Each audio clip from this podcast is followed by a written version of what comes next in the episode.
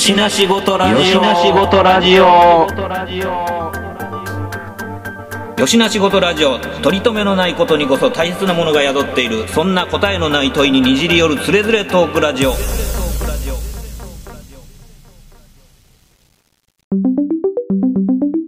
よしな仕事ラジオやって。よしな仕事ラジオ？知らん。そうか。捨ててこ履いてるのはブルーカラーやっていう意識があるってことだよね。そうそうそうそうう。ん。屈辱的やな。うん。身分の高い人からすると。なるほどね。面白いね。なんか、だからそうやって、まあ、うん、身の魚し方さえもやっぱ衣装で変わっていくわけで、うんうん、その、なんていうか、それまではまあ着物みたいにこう裾の、うんこうまあ、一つの裾からこう二本足出てる状態のものから、こう、二つの筒に両片足片足を突っ込むっていう、まあ、いわゆるまあズボンの形っていうものになるだけで、まあ、足のさばき方っていうの、歩き方も変わればみたいな感じで、すべてこう身のこなしからして変わっていくわけやもんね。うんうん。だからやっぱこう、その、軍隊教練みたいなところで、うん、その所作自体をこう改造していかなければ、あそういう、まあ、国防に、まあ言ったらこう立てなかったから、こう、まあそこをいち早く、その、ヨーロッパ型の軍隊のスタイルにしていかないといけないって思った人が、頑張ってそれらをこう、あの、服とともに、えー訓練の仕方もそうやって工夫して日本人をこう、欧米人の動き方、身のこなし方みたいなもんになんかこう近づける努力をしたっていうことやんね。だから軍隊はまあそういうこう、独特なあの動きがまあできたりとかするっていうためにはやっぱその前段が必要やったんやろうね。まあでもそうやって、あの、資源の知ってる、その、歴史の話と、あの、森花絵一代記みたいなやつとをこう重ね合わせてみると、うん。まあなかなかその、なんていうんかな、こう、うーん、まあ、国の成り立ちみたいなところから、ちょっとまあ、あの、外れた部分での、その、こう、文化的中心地、もう一つの文化という名の中心地に近いところに、その森花江がおったんやな、そうやってずっと。そうやね。うん。なんかいわゆるそういうなんかこう、国が成り立っていくとか、そのまあなんかこう、政治がどういうふうに行われていくかとか、っていうような、あの、日本の歴史の中心とはまた違う文化の日本の歴史の中心みたいな部分とで考えると、なんか、より森花江すげえやんっていう話になってくるわけやね。ねえ。この、まあ、あの、今回もその、えーまあ、森花に限らず、その、ね、この近年、こう、割とその、デザイナー、ファッションデザイナー系の、こう、割と虚勢がうん、次々とっていうような話やったから、まあ、あれやねんけど、うん、なんか改めて、すごいよね、みたいな。あと、まあまあ、ちょっと、一回触れ、触れとこうと思って。うん。だから、なんか、あのー僕らでさえも、そうやってなんかそういえばそうやったなって思うぐらいでさ、そのなんか、うん、みんな生まれた時からずっと、あの、洋服着てたイメージやったけど、実は割となんか知ってる人ぐらいから変わってきてるっていう。ことに気づいてちょっとびっくりするみたいなことって、まあ僕らよりこう、まあ10個下、20個下みたいな感じになってくると、いよいよもってわからなくなってても、うんそれは無理もない話で。ねうん。あの、トミーさんのうん。お母さんって結構そういう良妻関連のことしてたでしょうね。そうやね。おはりこうやってたからね。で、なんか家に、あね、小学生の時遊びに行ったのがミシンあるみたいなうん。感じで、うん。そういうご家庭で多分当時まだ、まだたくさんあって、そうやね。うんうんで、あの、例えばトミーさん、子供の時に親、母親に洋服とか作ってもらってた。うん、作ってもらってた。ね。うん。うちの親は火星科出たけど全然苦手だから、そういうのがほぼなかったんやけど、うん。で、お店で売ってるもんでも手作りのものとか結構売ってて、うん、うん、で、そうやってご家庭で、えーお母さんが、こう、子供を、あのね、雑誌についていたりとか、まあそういう、なんて、型紙の本とかがあって、うん。うん、それで、まあ、あの、生地買ってきて、自分で裁断して塗ってみたいな人って結構いいらっしゃった。うん。うん、そういう。時代の最後の方が多分僕らの世代で、うん。それこそ僕らより10個下になると、もうそういうこやことやってるご家庭ってすごい減ってるから、うん。な、ねえ、あの結構そこは節目やなと思う。だから、まあ、まだ、あのーなんていうのかな。例えば、まあ、えっ、と、お父さんのシャツ、もうこれちょっと、なんか染みついて取れへんくなって、これ、まあ、これを潰して子供服にリメイクみたいなことっていうのが、うん。まあ普通にやってたりあったりとかうん。したんやけど、だから、うんその手間を、まあかけてうん。でさえ、あの、市販の既製服よりも安かったりとかしたからうんやんね。今だからさ、その、なんか、買ってきた方が絶対安いやん。そうやね。そうやね。GU とかな。そうそうそううちの子供だってさ、その、西松屋とか行った方が安いわけですよね、それは。西松屋とか行ったらさ、数百円の服とか T シャツとか あるわけやんか。230円とかで売ってたりするからね。せやねん、1000円で3枚買えて、なおかつ靴下もついでに買えるなぐらいの服とか売ってたりとかしたら、それは子供服なんて、その一瞬でまた体大きなって着れへんくなったりとか、なんかもうよだれでびちゃびちゃなってすぐ汚れて、もう洗い替えしまくらなあかんねんしとかってなったら、そういう T シャツとか買った方がいいわってなるよね。なるね。うん。だから昔の子ってさ、やっぱりその、同じ服ばっかり着とったわけやんな。だからその、あの、紙おむつもないし、あのそうちの家も、あの、記憶にうっすらあんねんけど、まだこう、さらしのおむつ使ってたやったよ。うんで、うんうん。うん。だからもう洗濯物干したら、ブワーってこう白いもんがいっぱいかかってたみたいな。うん。あーまあそういうのがまああったからさ。うん。で、まあね、だほとんどもうそう裸に近い状態で転がされてたみたいだとかやと思うんだけど、うんうん。だから今の子でそんなんおらへんもんね。だからもう、じゃあ、紙おむつ使って、あの服ちょっと濡れたらまた着替えてみたいなんて、なんぼでもできるからさ、うん。そういう生活スタイルになっちゃってるよね、と思って。そやね。うん。いや、なんか、何やったっけ、この間なんかテレビで途中から見たかよくわかんないけど、えっと、80年代の頭ぐらいからなんか、あの、に、あの、シャンプーの CM で、うんあの、毎日洗うとか、うん。あーなんや、朝シャンするみたいな、はいはい。っていうブームを作ったことによって、あの、日本人は毎日髪を洗うようになりましたみたいなはいはい。話を見て、うわそうやったわとかって思って。じゃあお風呂って毎日入ってた？お風呂はまあギリ毎日入ってたな。あ、そう。うん。シャンプー一日おきとかやったような気するけどな。ちっちゃい時とか。二日は開けへんけど、一、まあ、連続して入る日もあったけど、一日飛ばすとか、うち全然あったで。あそう。普通に。うん。シギアのとこなうちはもう風呂は毎日入ってたね。は入ってた？お風呂屋さんやった時あって、おあ風呂屋さん行くときは、一日飛ばしとかやったんかもしれへんけど、僕その時はちっちゃすぎて覚えてないのよね。うんうんうん。だからまあね、その、公衆浴場行くとかさ、うん。まあ家風呂って言ってもまあなかなかそんな、うん頻繁にっていうのもまあ根付いてなければ、朝シャンなんて考えられへんよね、そんな。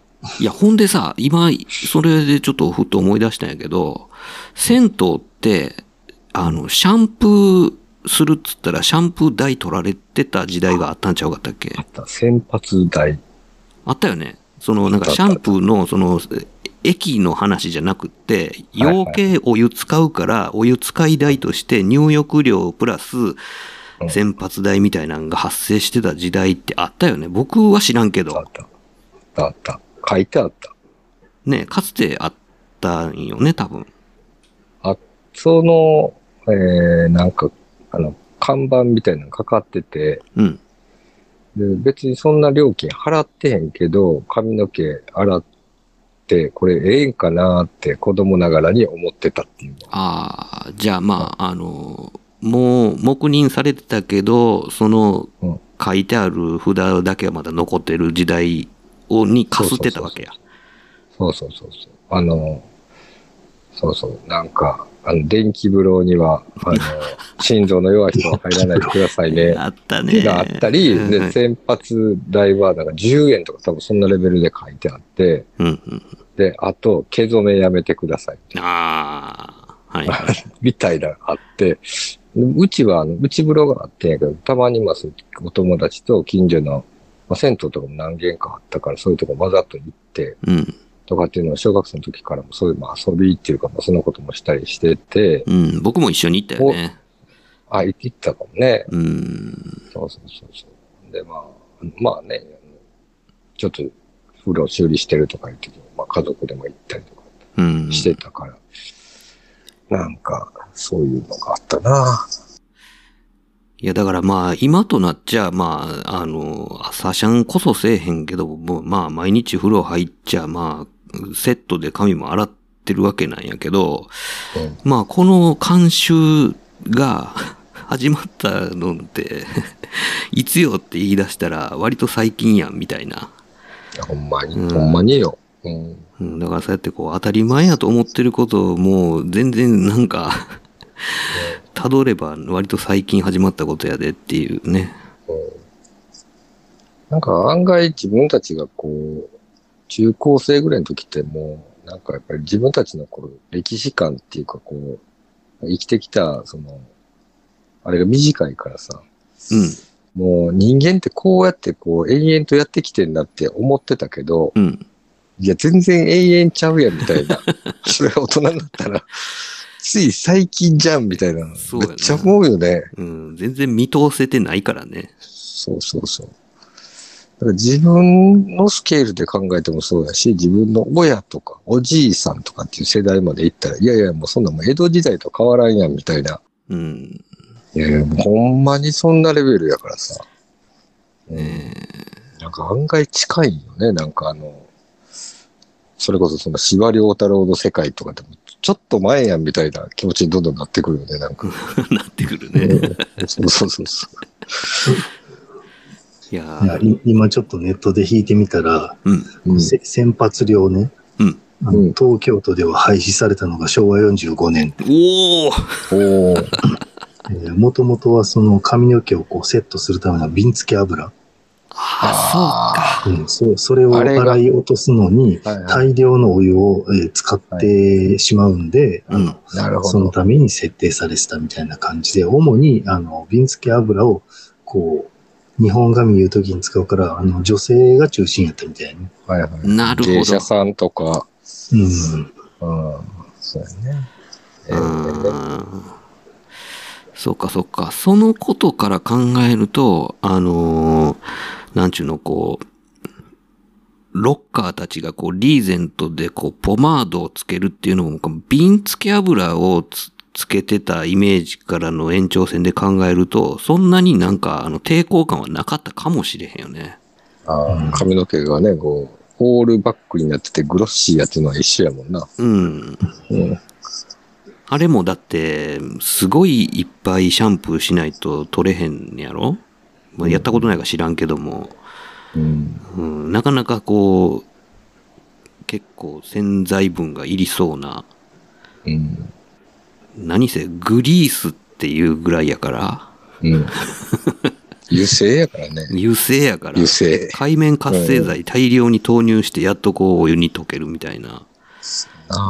感じやろうから、ねえ。そういうの、まあそうか、すげえよく分かった。その瓶付け取ろうと思ったら確かに大量にお湯消費するな。ね、長い髪でね、やってたら余計に。ほんまやな。そして、やっぱりそんな豆に先発なんてできひんよね。あの紙を言い直すのにどんだけの費用と時間かかんねんって考えたらう。ん。うんうん。いやと特に女性なんかこう、そんなに頻繁にはできへんね。う。うんん。確かに、それがピンとけえへんぐらいもうなんか感覚が変わってもうてんねんな。うん。そうやな。日本髪言ってた人って崩さんと寝てたんやな。そうそうそう。だからあの箱枕みたいな竹やつ。ねうん。すごいよね。そう、そういう意味では、その、あの、アグリのパーマネントなんて、もうすっごい楽で画期的やったんやな。いや、そら画期的やったと思うで。うん。だから、なんていうの？その、こう、女性解放のさ、あの、運動をさ、脱コルとかって言うじゃないうん脱脱コルセットっていううんでしょ、だから、まあ、日本版で言うと、脱瓶付け、脱日本髪とかっていう話になってくるんじゃないの？うん。そうか。うん。ああ、その、そう考えると、その、こう、なんていうの、こう、中間地点みたいな、こう、和装と洋装の中間地点ぐらいな感じのイメージが、ハイカラさんが通るのあの、袴とかね、そうだね、そうやな。普通の和装よりは活発に動けるっていう。うん、う、うんん。そうやな。僕、その、以前にその、学校の取り組みで、富岡製糸場の。プロジェクトをやってて、うんえーまあ、女性、えー工女、女工って言われて工女さんの制服の変遷みたいなのを、えーミニチュアで再現するっていうのをやってて、うん。その時に一番最初の、えー工女の人たちっていうのは結構、あの、なんていうのもう、後々の文学作品とかで結構ああいうところのなんか、えー過酷労働みたいなこととかが結構文学作品とかで描かれてこうイメージ悪いんやけあど、あ、野麦峠みたいなやつや。そうそうそうそう。実は、えー最初は結構、あの、全国各地から、えー結構位の高いとこのお嬢さんとかも集まってきてて、教育も施されて、えー実際はやってたみたいな話があって。で、その時に制服っていうものが、まあ、女の人が働く制服なんていうものはないから、うん。男袴を着て、えー着物普通の女性の着物を着た上から男袴を着て作業してたみたいなやつを再現して作ったんやけど、うん。で、それがもうめ明治の割とこう、早い段階であって、そこから大正に入ったぐらいで、ちょうどその、本当に和装と洋装の間の服で、え、なんていう服やったかな？なんかね、ちょうどほんまにズボンと袴の間みたいな形してる服があって、えー、あなんていう服やったかな？ちょっとど忘れした。ほんまになんかこう、作業服っていう概念が多分初めてできたのがそれぐらいやなと思って、女性が、その野良着以外で着てる作業服っていうもの自体がなかったから、うーんう。ん、なんかね、そういうのがあったな。えー、ちょっと、あー悔しい。出てけ。うん、ということは、その、まあ、女工さんの、その、えっ、と、まあ、えっ、と、男袴を履くっていうのは、割となんかその、えっ、と、悲惨な、こう、売られてきた女工さんっていうよりかは、割とエリートの。人たちっていうのがあるから、その、うん。そのまんま、なんかその、こう、女学生たちもそれに倣って、なんかそういうような格好をしてるっていうイメージで捉えていいのかな、その、うん。ハイカラさんが撮る的な感じの。多分ね、その、まあああいうなんか袴のスタイルで、あの、ハイカラさんって自転車乗ってたりとかするけど、うん。なんかそういうこうアクティブっていう、あれやな、体動かすぞっていうことが、まあその二股の、えー女性の袴ってほん、まあいわゆるこうララップスカートっていうか巻きスカート状になってるもんではなくて、男ばかも履くっていうこと自体はそうこう、うん、アクティブ、アアクティブさを表してんやろなと。思うねんけど。うん。そうか。だからその、まあ、ある種作業着的なものがそのままなんかこう制服的なものに移行するっていうのって、うんうんあの、ある意味なんかこうセーラー服とかも通じるものがあるよね。うんうん。うん。そうそう。その、そうそう。そういう研究ばっかりしてる人もおんねんな。うん。だからまあ、あの、なんちゅうの、こう、ココシャネルとかがさ、そのなんかこう、アーミーのスタイル、その、まあ、軍服を、まあ、女性用の、まあ、なんちゅうのか、こう、衣装の中に、うんえー衣装として取り込んで、うん。えー新しいスタイル、だからその、まあ、アクティブな女性やな。だから、うん。うん自分のことは自分で決めて、自分でこう、はつらつと動く女性たちっていうのを、こう、まあ、デザインの中から、こう、まあ、それを表現したみたいなことって、まあ、言われてるけど、そういう、こう、まあ、あの、作業着やん、ある種、軍服って。うん。うんっていうのを、まあ、リメイクというか、まあ、アレンジすることで、まあ、その女性の衣装として昇華させるっていうスタイルっていうの、まあ、そのトランスレーションっていうのは、あらゆるところで、あったってことやんね。そうそうそうそう。結局、だから、その、まあ、位の高い女の人はいわゆるこうエレガントな、えー人たちであって、まあ、汗かかへん人たち、うん。えー作業しない、戦わないうん。人やけど、まあ、そういう人たちの、えースタイリングの中に、えーそう軍服みたいなこの超アグレッシブなものを持ってくるっていうのは、まあ、常にこうそういうのは行われてるうん。っていうことやんな。うん。うん。そのマニッシュな要素みたいなことをこう持ってくるっていうのは。で、い今のその脱コルの話からして、こう、ココシャネルなんて、それの一番こう先方やと思うからさ。うん。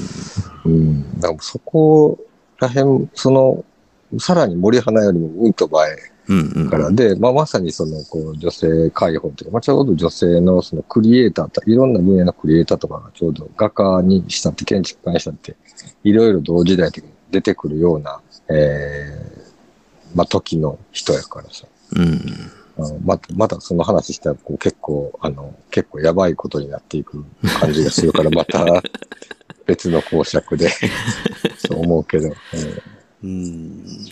なんかね、今パッとこうビジュアル思い起こしたやつに入ってたのが、あの、NHK で昔、あの、大草原の小さな家ってやってて、ーはいはい。で、その中で、あの、まあ、主人公、ローラ・インガルスと、そのお姉さんとかお母さんとかも、あの、野良仕事をするときもずっとスカートやん。うんなんか家畜の世話するときも。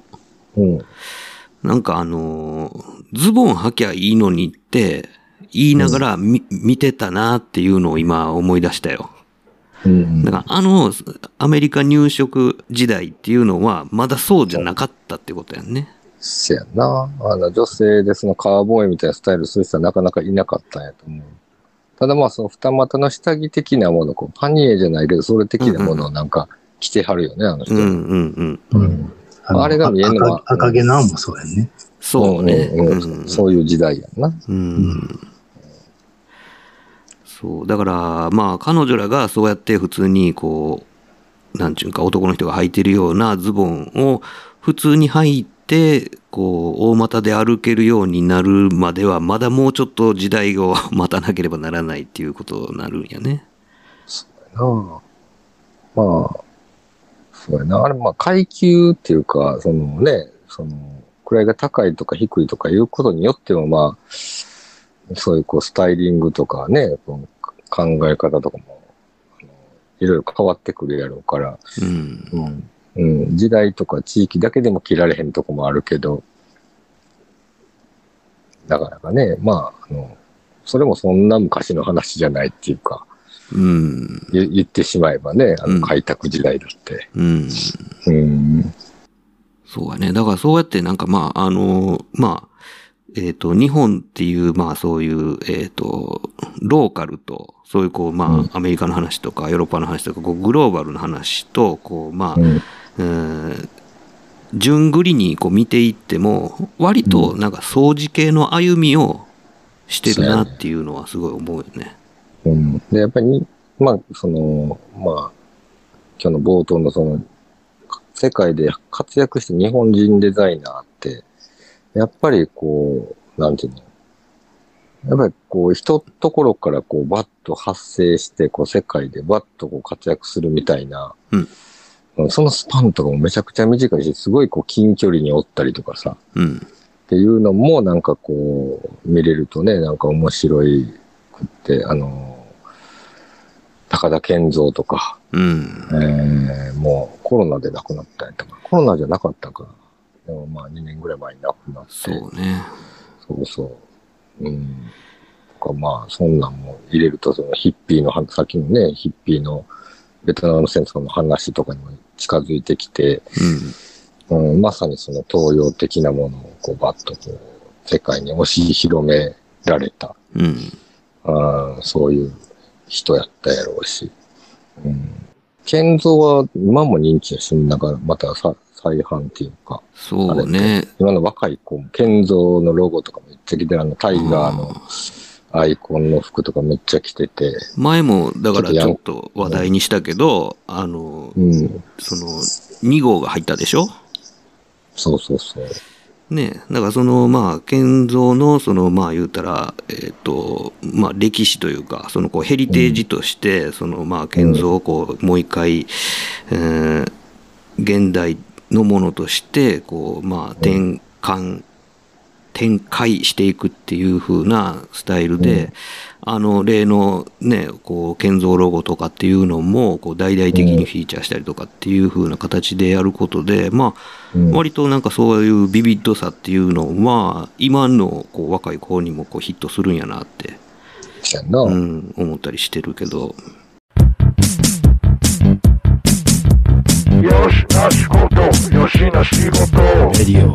建造もすごい、ね。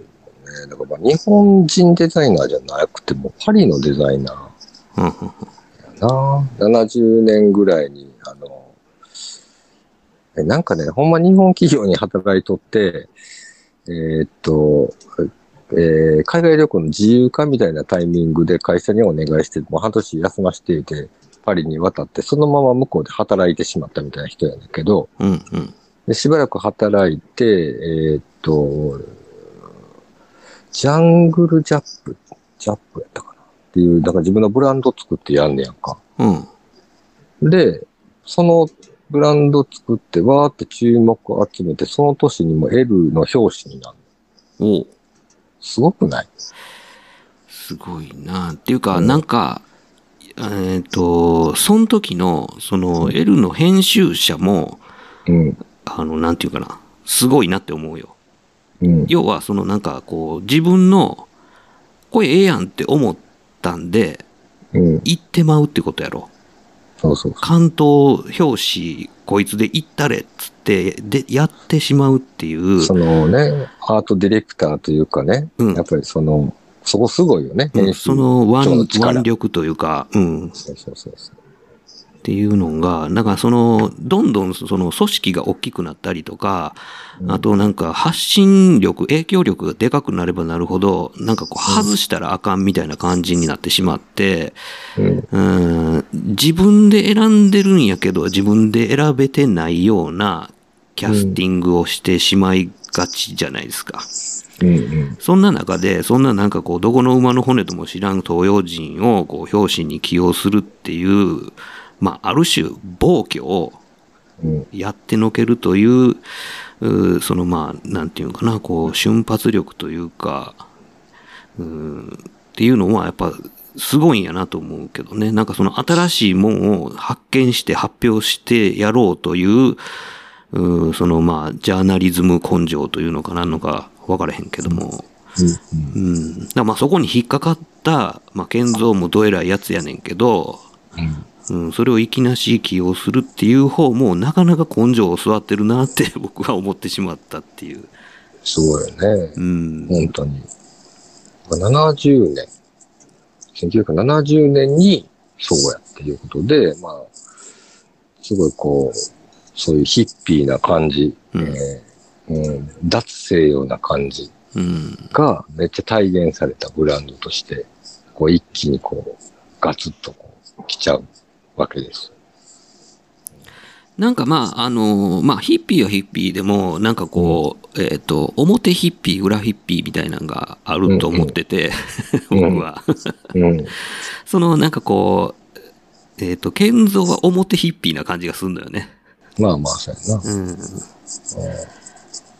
パカッとこう開いていく方と、なんかこう、うん。うん、インナースペースに広がっていく方と、アウタースペースに広がっていく方と、なんかこう、二面性があると思うのよね、そのヒッピーのこう、ベクトルっていうのが。なあ。うん。まあ、あの、なんやろ、じ多分、東京文化とか出て、もっと関西の人だけど、東京文化を出て、10年後とかにはもう向こうになんかブランド作ってねんな、なんか。いや、だから、なんていうんか、すごいよね。その、まだ円が、うん、もう360円じゃなかったのかな。もう違うかったんちゃうかな。自由為替になってたのかな？なんかまあ、にしたところでよ、その、なんていうんか、なかなか、60、60年代半ばぐらい、東京オリンピックぐらいじかな。ゃん。うん。まあ、やとしても、やっぱりなかなかその、海外でそうやって、まあ、まあ、起業するわけでしょ。そうそううそう。ーん、っていうのはもうちょっと、まあ、腕力というか、胆力というか、なんかこう人間力のタフさがなんかちょっと半端ない感じはすごいするよね。でこの人、その、東京のその文化服装に行ってたわけなんやけど、うん。で、まあ確か2号もそうやと思うねんな。あ、そうなんや。うん。あだからな、あの辺もなんだよ。実はさ、巡り巡って、なんか同じ穴の文字になってた言い方変やけど、うん。やっぱりあんねんな、そういうのも。そうか。うん。で、あと、その、文化服装行ってた時の同級生に越野純子がおったとかって結構有名な話で、うん。で、あと誰やったかな？金子勲、勲って読めたかな？いう人、あの、ピンクハウスとか作ったりおー、はいはいはい。とかな、一緒やねん。うわ、そうなんか。強力じゃない？その、なんか、あの時はそう状態やなと思ってさ。確かに。いや、ほんまに。うんデザイナー時はそう物語作れるやんけ。いやいや、じゃあ、だから案外さ、そんなもんやねん、なんかこう、めっちゃ、なんか結構天才なんてその辺になんか固まってるみたいなもんやなと思ってさ、うん。天才って言ったらいいかどうかわからへんけど。まあだからこう、一段でちょっと先んじた人が、後から来るやつも、お前も来いやって、こう、引き上げる何かそういう、うんと、うん、風向きというか、風潮というか、あったんやろね。そうそうなんか、あの、僕ってその、まあ、その服飾系とか行ってても、なんか、えー、すごく昔からそういうのをちゃんと知ってたわけじゃないから、うん。あの、こういうのをなんかそういうこう、まあ、人形図じゃないけど、ある程度そういうこう塊として捉えて納得しようとする節があんねんけど、うん。なんかそれはなんか、あの、前もちょっとこのラジオでも言ったかもしれないけど、その、僕絵描いてたから、その、パリのエコールドパリの人たちが、えーどういうこう、交友録があって、その相関関係があってみたいな話で、えー当時のエコールドパリとか、同じアパートシーンっていうのを住んでるとかなうんそうそうそうそうそう、掴もうとしして、えーうんなんか美術的な何かっていうんじゃなくて、なんかそういうこう、ムーブメントっていうか、その、うんコミュニティの力みたいな、熱量みたいなのとしてこう、捉えるっていうことが僕結構好きやから、その時和装もそうやし、うん。うん美術的なもそうやし、この日本のデザイナー界隈においてもやっぱりそういうふうにこう、見がちなんやけど、うん。うん、なんかやっぱりそうこう、互いにこう、インスパイアされ合うみたいな、嫉妬なんかもしれんけど、なんかそういうのっていうのは結構大事なんやなっていうのをまたなんか、あの、ちょっとこう、高田健三振り返りの時にちょっとまた思ったりとかして。うん。うん。なんかまあそうやって、うんあの、ほんまにコミュニティとして、そのまあ出身学校とかそういうくくりで見たりとかすると、確かにまあジェネレーションにばらつきはあれども、なんとなくそのなんか一つかみにできそうなうんうん。うん何かっていうのはあるよね。だからまあ、なその、2号が建造に入ったっていうのも、まあ、うんうんそういう話で聞くと、より納得するというか、そうやな。うん、うん。そうなんですよ。なるほどね。いや、面白いね。なんか相乗効果というか相互作用みたいなのがあるんでしょうね。うん。あるよね。あうんと東大の文学部の走りのところなんかだと、夏目漱石と、あの、正岡式と、でああ、そうや宮方熊楠とか、尾崎紅葉とか、その辺がみんな同級生で出てるでしょ？同やばいやん級生なんか、やっぱり同級生やな。うん、で、みんなで同人誌作ったりとかね。うんうん。めちゃくちゃやな。マニアッまあクすぎるな。うん、なんか、ちょうどそういう学校とかそういう単位でこう、ね、あの、まあ、集まる機会もあったんやろし、もともとまあそういうこう、ね、いろんな優秀な人たちが集まってくるんやろうけど、ね、まあ、またそういうとメディアとかもこう観光されたりとかするわけ。ホトトギスとかやんな。うんうんうん。うん、だから、そういうのもなんかこうリンクしてるよねともままた思ったりとか。そうね。だからまあ、あの、なんていうのかな、こう、東京のいっぱいある、その、うん劇団とか、えー落語家とか、お笑い芸人とか、こう、日大芸術学部一派とかあるやん。はあ、あるなっていうのとかも、なんか、うわ、こいつもそうやったんや、みたいなとかってあるじゃないですか。あるある。うん。なんかやっぱそう、興風が出てるわけではないんやろうけど、でもなんかそれが、なんとのそういうこう、クラスター分けとして、まあそこに入ってきた時点で、ある程度のこう、クラスター分けがなされてて、うんなおかつこう、ジェネレーションも一緒やったりとかすると、よりそういう塊となって、えーコミュニティとしてこう、熱量が高まったりとかするんやろうね。うん。うん。なんか、そこにちょっとドラマを感じてしまうな。うん。いや、なんかね、あのーまあ、もともとはそうやって、なんか、ね、まあ、高田健三もそうやけど、森花江、ほんで、あ、三宅一生もそうや言っててね。ねうん。セミヤ系一番よう、あの、僕は薄いねやけど、うん。うん。まあ僕はあの、なんかプリーツの提灯みたいな服のイメージしかないけどね。プリーツプリーツやんな。うん。エイポックとか、あの、あるし、今ね、なんかあの、現在、3年前かな。コロナよりかギリギリ前やったと思うんだけど、そこにクリエイティブディレクターになったもの、卒業生やね、うちの。ええそうなんや。へえ。もうすごいよ、その人。僕、そのギリ学生の時から知ってるけど、なんか、うんえっと、つもりちさともなんか一世のところから出てきたんちゃうかったっけ？まあそういう人が多いよ。本当に。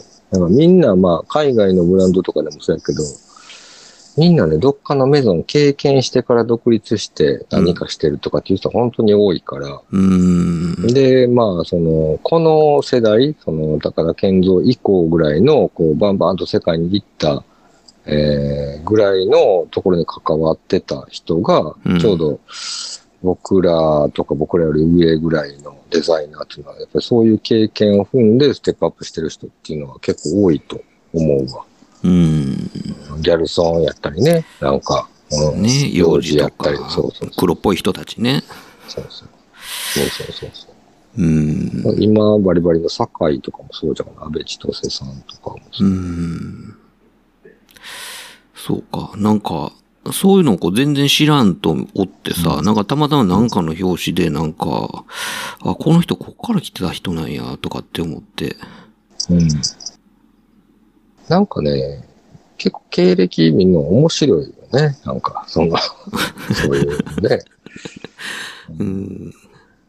あの、別にどこにで学んでるのか関係ないやないかって昔は思ってたけどもやうん。な。あの、ね、その、実力があればいいじゃないかみたいなっていうふうにすごい思ってる時もあったけども、うん。なんかね、うん、なんか物だけじゃなくて、なんかどういう、うん、中でこう、ね、この人ってこう育ったんやろうっていうとこもやっぱこうストーリーに入るよなと思って。そうやね。うん。うん。ね、アントワープとかもあるしね、世界アン的に。トワープも、うんまあね、うん、そうやわ。だから、まあ、そういうのの、こう、まあ、なんていうのかな。特に、割と、コンセプチャルな、こう、うん作品を作ってる人たちっていうのを、まあ、より一層その自分の経歴みたいなものがそこに練り込まれてるというか、うん。うん、あの、なんちゅうかな、割とだから、そのルックだけの表層的な、こう、ファッションの話だけじゃなくて、コンセプトワークのところまで切り込んで入っていくと、うんまあ、その人がどっから来た人なんかみたいなんていうのを、まあ、割となんかこう、見ると納得することって多くて、うん。うん。っていう視点で見ると、割と面白かったりするもんね。ああ。なんかだから僕はほんまにその90年代とかに、うん結構ね、熱心に見てた、そのまあ、えっ、と、流行通信とかうん。の、で入ってる知識だけでまあもうい今はもう全然新しいことは入れてないか分からへんけど、うん。まあその辺の人たちのなんかまあきら星のようななんか活躍っていうのをまあなんかその時のなんかこう、うん、なんちゅうの、こうショーが終わって、なんか、うんあの、ああ。めちゃくちゃ恥ずかしそうにランウェイに顔出してすぐ引っ込む 感じとか、そういうこうね、ムーブで覚えてるっていうところはうんうんあるけどね。一世三宅君ってちょうど90年初頭ぐらいだもんね。うん。やっぱりこれ。うんそうそう。そうそうそう。あれすごいいいんですよね。あのコレクション。そうやね。で、なんか割となんか変わった場所でなんか、ショーをやったりとかしてて、うんうんで、何やったかなあの、まあまあ、ダンサーとか起用してんのよね。ああ、そうそうそう。うん。コンテンポラリーダンサーも結構あの時代からやってるから。うん。で、結構まあいろんな多民族的なもんもやってたりとか。そうそうそう。うん。だから結構うん民族もいろいろ使ってるし、えー文化圏もいろんなところから引っ張ってくるしっていう。うん。で、なんかね、その、まあ、えーそのさっき例えばシャネルやったら、その女性をこう解放するみたいな、うん。えーことをやったデザイナーっていうふうに言われたりとか、うん。えーまあ、そのギャルストンとかやったらまあこういうもんとかってなんかあったり多分すると思うんだけど、うん。クリスチャン・ディオールやったらこうやとかさ。うん。クリスチャン・ディオールはね、女性のをよりこう美しくというかこうエレガントにしした人やと思うね。うん。うん。で、その、えー弟子のサンローランとかはやっぱりそうじゃなくてもっと男性的なルックに持っていったっていうようなうん。ことやから、ある意味ではこう女性を女性として縛るんじゃないっていうところにもう一回立ち戻った人だと思うねんな。いでも、絶対サンローランはディオールありきや、な感じは、はすごいするやん。うんうんすごいする。そうそうそうああんまりもうそっちの方行くとちょっとやばなっていくからあれやけど、うん。あの、何が言いたいかっていうと、その、一世は、あの、すごいのは、なんかね、オリジナルなことをしようとしたんが偉いなと思って、なんかこう、アートやね、なんか、めちゃくちゃ。うん。うん。で、一枚の布からできる最大限のことをしようっていうような、なんかこう、ルールみたいな作ったり、服では用いひんようなテクノロジーをなんか開発しようとしてやったりとかっていうようなことをした人で、玉火やろ、確か。あ、そうそうそうそう。そうやね。で、なんか、イサム野口めっちゃ好きやねんな。あ、そうやね。そっち系やね。だからそっち系なんかって思ったんよ。そうやね。そう思うと、いろいろなんかこう、合点がいくのね。今のバオバオの、うん。あの、ね、ああいうプロダクトとかも、バッグの。そうそうで。に、日本に来たらみんなあれ買っていく。中国人みんなあれ買っていくみたいなうん。もんにやっぱりなってるっていうのは、やっぱすごくこう、あの、アイデンティティのあるうん。日本のこう、ブランドなんやなって思うん。う。ああと、やっぱりその、なんていうんか、うんマテリアルに対してすごい、うんあの、なんていうかな、貪欲に、えー新しいものを取り入れていこうっっていうのが、そのまあ繊維業界とタッグを組んで新しい、えーテキスタイルを開発したりとか、もちろんそのプリーツの開発もそうやけど、ううんっていう部分で、そのなんていうんかな、こう、まあ、そういうアート分野でいうところのメディアやんね。そうやな。うん。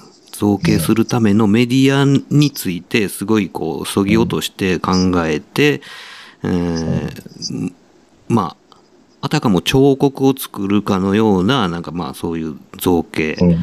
をして、それをまあ服として成り立たせていくっていう風な考え方が見えるから、割とだからまああの、一応こうまあアートを学んだもんとしては、割とわかりやすい展開の仕方っていうか、っていう気はすごいしながら見てたんやけど。うん。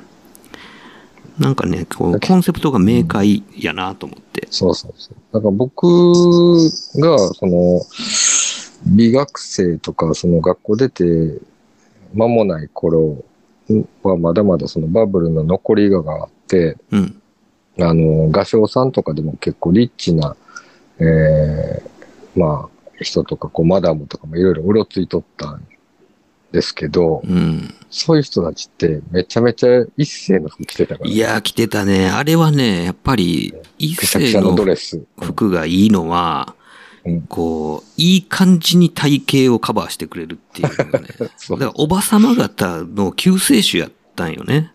だから、ディオールではない。ウエスト絞ってたりとかせえへんからな。そうそうそうそう。で、まあ、限りなく、その、着心地が軽いのと、あと、まあ、どんな体型でも、まあ、フィットする。フィットって言っていいのかどうか分からへんけど、うんまあまあ、着れるし、えー動きは制限しないし、うん、なんかこう、袖ぐり、襟ぐりが合わへんねんとかっていうことには、まあ、絶対にならない衣装やから、インテリジェンスでな。うん、それでいて、ちゃんとモード、うん。っていうところを満足させてくれるという、まあなかなかね、いろいろ便利で、うんえーね、いろいろこう、なんていうか、うん、ちょっと体型に悩みがある人にはまあこう、まあ救世主のような、うん、ドレスやったんちゃうかなってすごい思うよね。うん。で、それと同時に、あの、スティーブ・ジョブズのタートルネックやん。ああ、そうやな。あの、毎日同じ格好毎。日一緒っていう完全なミニマリズムファッションの。に選ばれるっていうところも、まあ、同時にクリアしてるっていうところが、うん。なんか、あの提灯みたいな服と、あのミニマルなタートルネックが同居してるっていうところが面白いなと思って。よう知ってるな。うん。そうなんですよね。いや、だからまあ、そうやって考えると、だからまあ、あの、なんていうのかな、こう、うん。一世は割となんかこう、アート寄りなスタイル、考え方をしてるから、まあ僕としては非常にこう、わかりやすいというか、うん。うん。うん。逆に若い時はそういう、なんておばちゃん、マダムたちが、そういう文化的なおばちゃんが着てるイメージが強かったから、うん。ちょっと毛嫌いしてた。確かにちょっと、そう、うん。そういう意味ではなんか、あの、あって、ちょっとなんかそ、そのカルチャー、文化圏の人たちみたいな、うん。うん。なんかそういう風にも見えてた。うん。うん。わかるわ。うん、でもまあ、思い、今見ると、やっぱりそうやって、やっぱこう、すごい、功績がすごいなと、うん。で、今もって色あせへんとかすごいよね。本当に。うん。いうのはまあすごい思うな。そう思うとなんか、今日の話がこう結構いろいろ、本当に惜しい人っていうのは、よく言うフレーズやけど、本当にそうやなとうん。思います。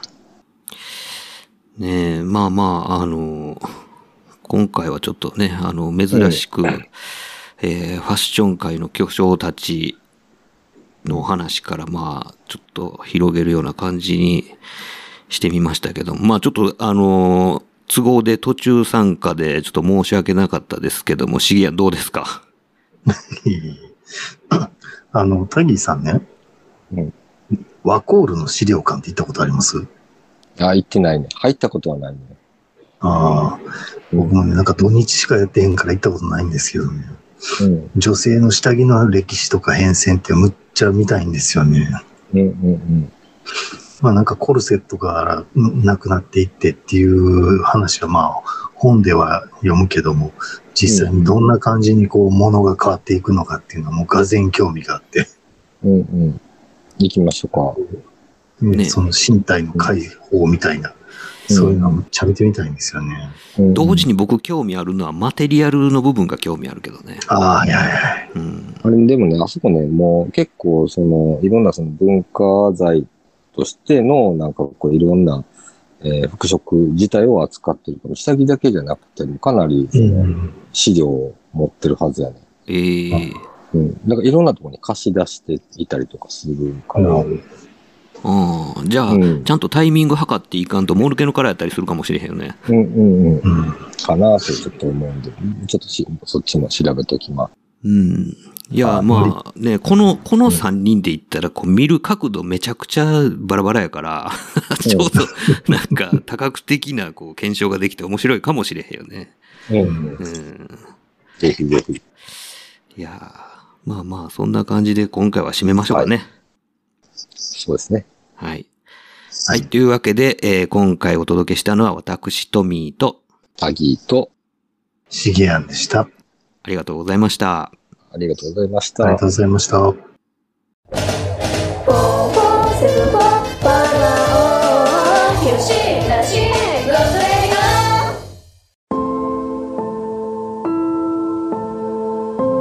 よしなしごとラジオではお便りを募集しております。メールアドレスは4474510アットマーク Gmail.com 数字で4474510アットマーク Gmail.com まで。